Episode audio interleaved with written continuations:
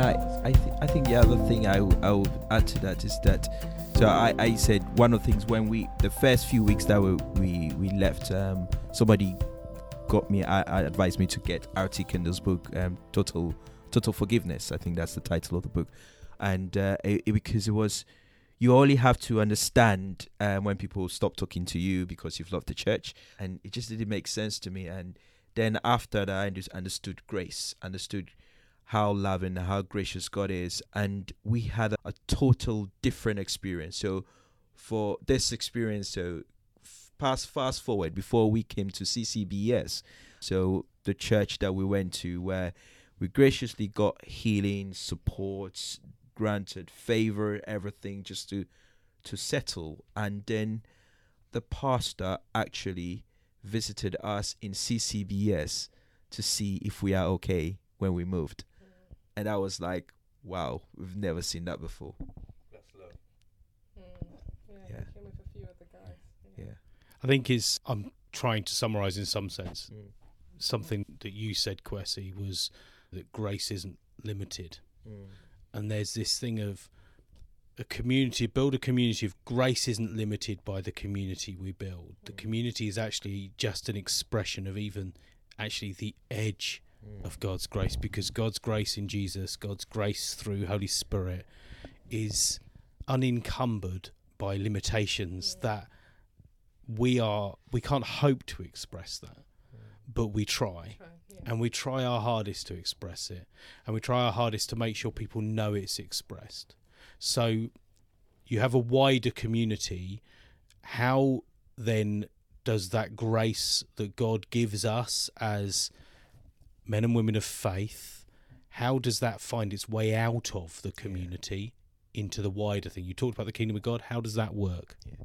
I think it's for you to understand that because when you see grace as God lavishing care, love to us unconditionally, is a gift. The word charis, grace in Greek, is a gift. Is unconditionally, and sometimes when we go out there, we want to give on conditions, and I think fro- looking back when I remember in my experience in fellowship we were in, we, re- we witness to people, but we want an outcome for them to make a decision to join us. We want an outcome for them to accept Jesus and be part of the church. They could come to church and then we can do an altar call and then we will say, You don't need to be a member of this church, but really we want them to stay. That's the thing. So when you want to give grace out there without expecting anything back, that is a game changer. And that's how God gives us unconditionally. There's no condition attached to it. There's no, I don't expect you to say thank you. I don't expect you to accept it. I'm just giving it to you. Just take it.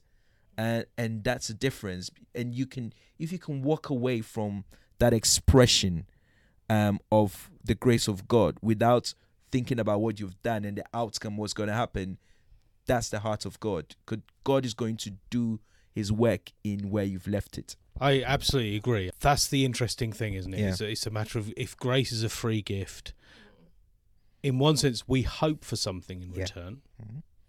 but we don't need it. yeah We don't need somebody to say, Yeah, I agree with you, or I, I, I believe Mhm. for us to show grace. Yeah.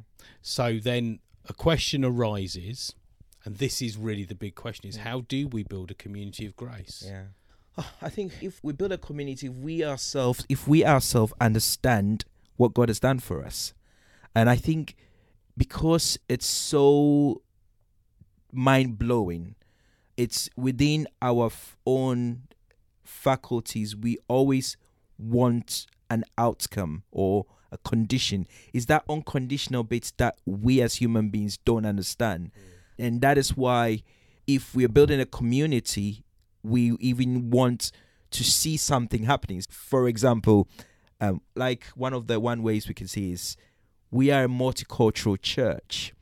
With diverse diverse people in our church but we can't we have we're able to accommodate each other because of grace and we don't expect everybody to be like us because of grace, because there's an unconditional bit out of it. If you want somebody to agree with you, to think like you, to do things like you do, then that's there's a condition attached to it. And until we develop a community of grace where we can give freely and not expect others to say even say thank you or appreciate it or something like that. It's nice, but you don't have to. And that's the bits that within our natural abilities we can't fund them. We want some response back. That's very good. Yeah, and I was just thinking, following from what Kwasi was saying about giving and not necessarily needing that thank you. And I'm thinking about there's so many ways to show grace or grace can be poured out in our community. We can share that grace. It it it it, it doesn't have to be a physical thing. It could be that encouragement. It could be that it could be the helping hand because that's what someone needs. And I think again church is evolving, I would say, in terms of what our church looks like. And I think there is also that room for does your helping hand have a way of helping hand? Does your encouragement has a specific person? Being open to extend that grace to everybody, regardless of what difference there is difference of groupings, difference of ethnicity, whatever the difference is. Okay, so the difference not normally not every time the difference is what we see. The difference could just be a group of clique or a, a certain group of people. I'm only going to talk to these people in this on this side of the, the room because that's who I see and things like that. So I think grace in itself needs to be extended, as Grace said, regardless, without any condition, without the condition of the person, who the person is, what title the person has, what the person looks like. And I think as we change, we also think about how we continually develop that community of grace. I don't think it's something that can stop. Oh, we're here. We're now a community of grace. I think it's something that grows and also changes with time, changes with circumstances, and so on. I think it's it's worth asking. We've had some of your story. You came to CCBS. Did you come move to Bishop Stortford for work? Yeah, so I was I've been working in Bishop Stortford since 2006. I was working in Bishop Stortford and living in London, and then I moved to Bishop Stortford to live near work. And so that that was how we Well, you moved together to Bishop Stortford. Yeah, we Yeah, moved together. we moved yeah. together, We yeah. moved together, yeah. I didn't let him go on his own. I had to follow Yeah. him. we moved together. I think when our, our son was our second son was born, we decided that Bernita will stop working and stay at home, and that was the opportunity for us to move. And even when we moved to Bishop Stortford, we were still we were doing we're doing we're in a community, but we're just not doing church. We're doing church in London, and it was one New Year's Eve service, which I was just praying, and then I had God speak to me that Kwasi stop doing church and start doing community, and that's that was when we decided that we find a church in Bishop Stortford. So how did you find CCBS? What year did you come? So we came here in 2014. And so how did you find it as a community of grace? I think what I did, we started visiting. We we would do one week here, and then we'll go to one week in our church in London, and then I did a belonging course before we actually decided. We did a belonging course together here mm-hmm. before we actually decided to stay, and then when we did a belonging course, I went back to my pastor in London, and I said. This is the church that I've been to. Did a belonging course, looked at the manual, then he goes, Yes, he goes, do, you, do the kids love it? Do you feel at home there? Did how did you feel that? Say yeah, that's the place to be. And then he came over to have a look at the elder and have a, s- he spoke to the elders. Yeah, that was diff- moving to Bishop Stortford was difficult before we got to the church bit. Mm. Yeah, I think it was the change of scenery. What you mean it's different to East London? It is. it's much different from East London. Yeah, I was I was cross for about five months or six months because I didn't want to be in Bishop Stortford at all. I didn't find any commonality in terms of what I could get. What I yeah, what I could get. I couldn't get any plantain. I couldn't get any yams. I couldn't get any food and stuff like that. But anyways, But- with the Waitrose and everything. it was just it was different. It was different. But you know what? I followed Kwasi here. It wasn't my intention to move, but Kwasi will pray all night, oh, all day. You would hear him from downstairs, and he's praying for the move. And when he decided that he was moving, we were moving, and he was looking for the house, not the other way around, not me. I knew that definitely God had spoken to him, and we're moving. So I followed him in faith. In other words, okay To your husband. a lot. I followed him in faith. I think when we came to when we came to um, the CCBS here, it was the welcome. We first got welcomed by Christine. I remember that clearly.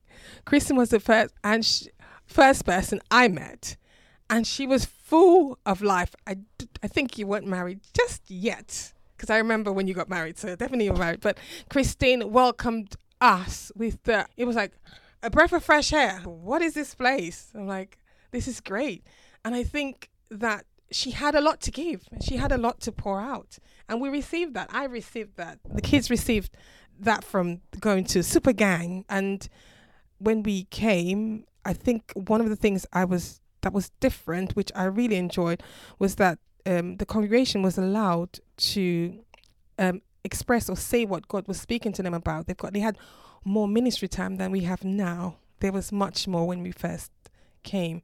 A lot of ministry time. It was nice to see that um, the church welcomed God's word in different formats and different ways. Mm. And that was different, but that was that gave me goosebumps. It could be a song. It could be words. It was just it was beautiful. And I really felt that actually this church has a lot to give to me. A different expression of what church looks like, but it's God. And that's what really, yeah.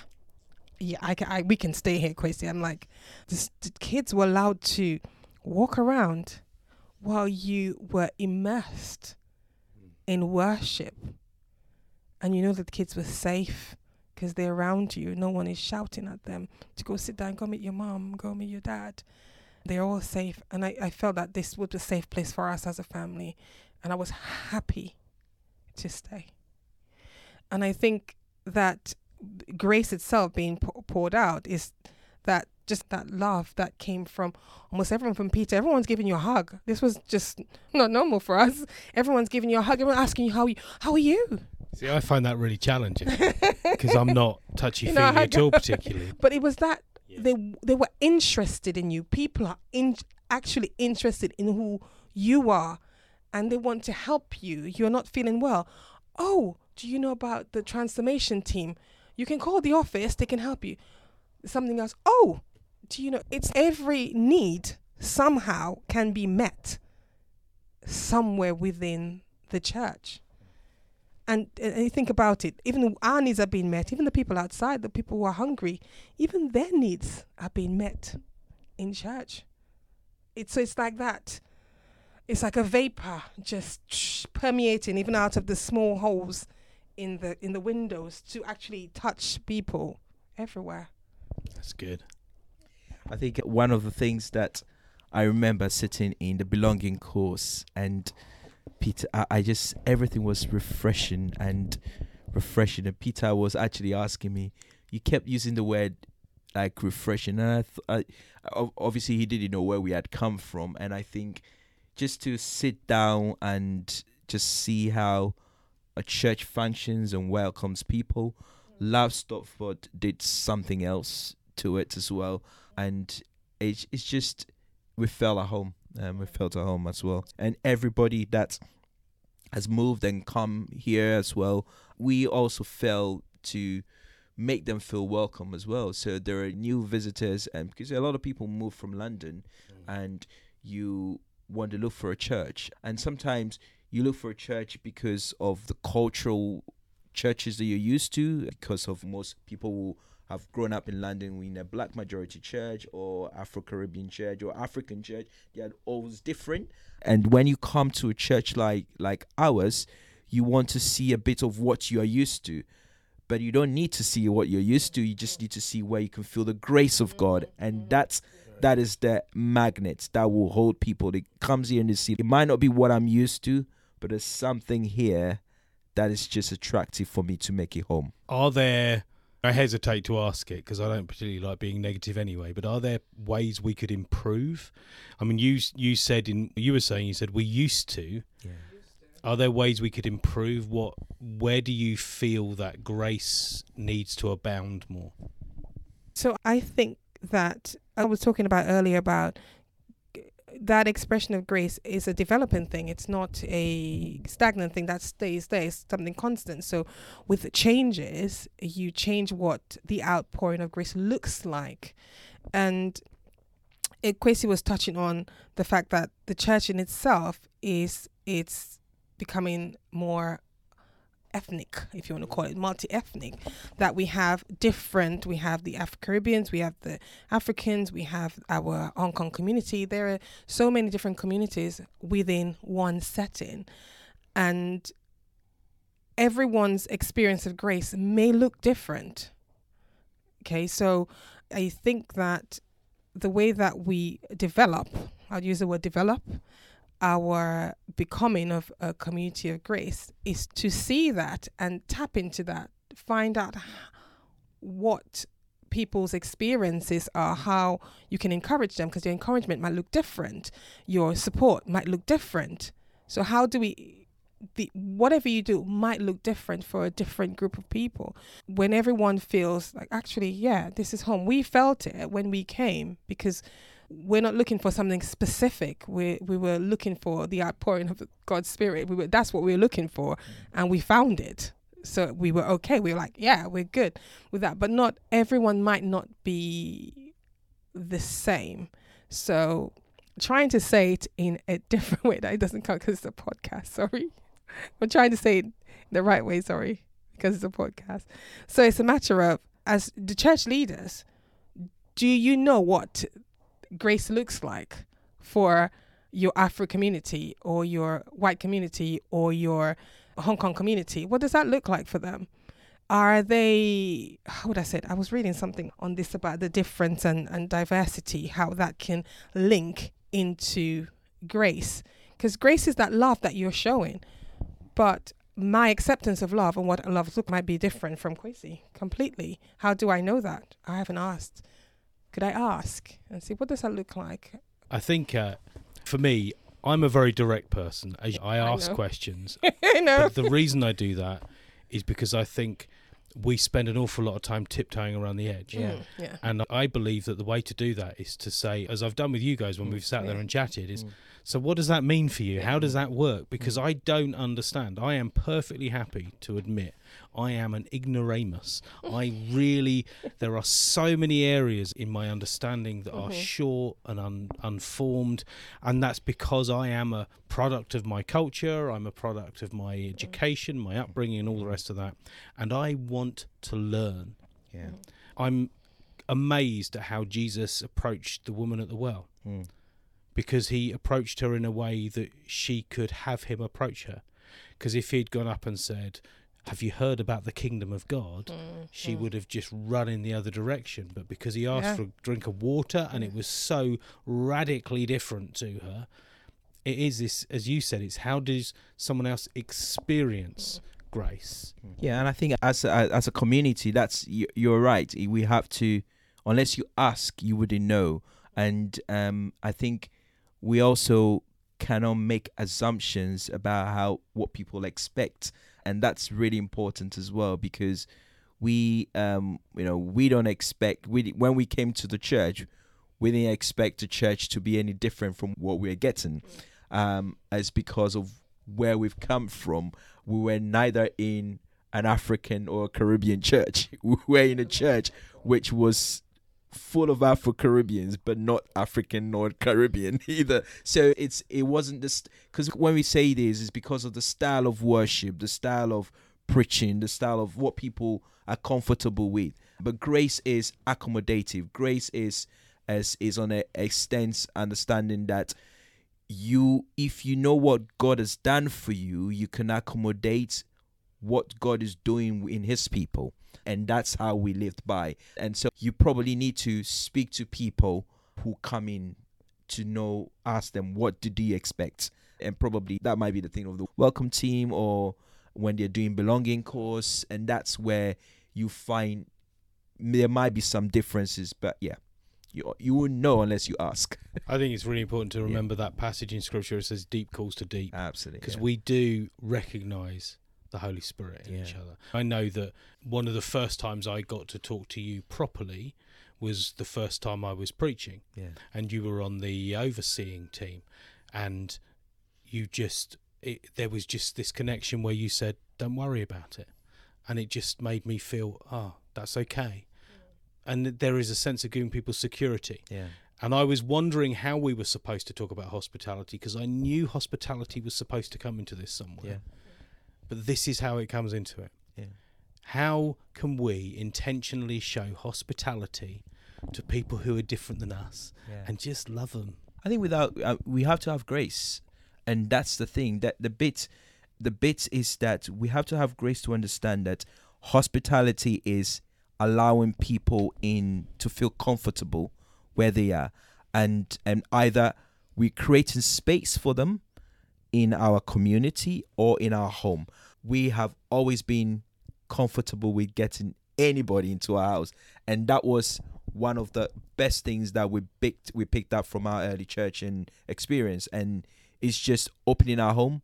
And had a one bedroom flat or two bedroom flat and we could have 35 people for friday night bible study and was that was fine um, because that's what we did. And so it's not been different.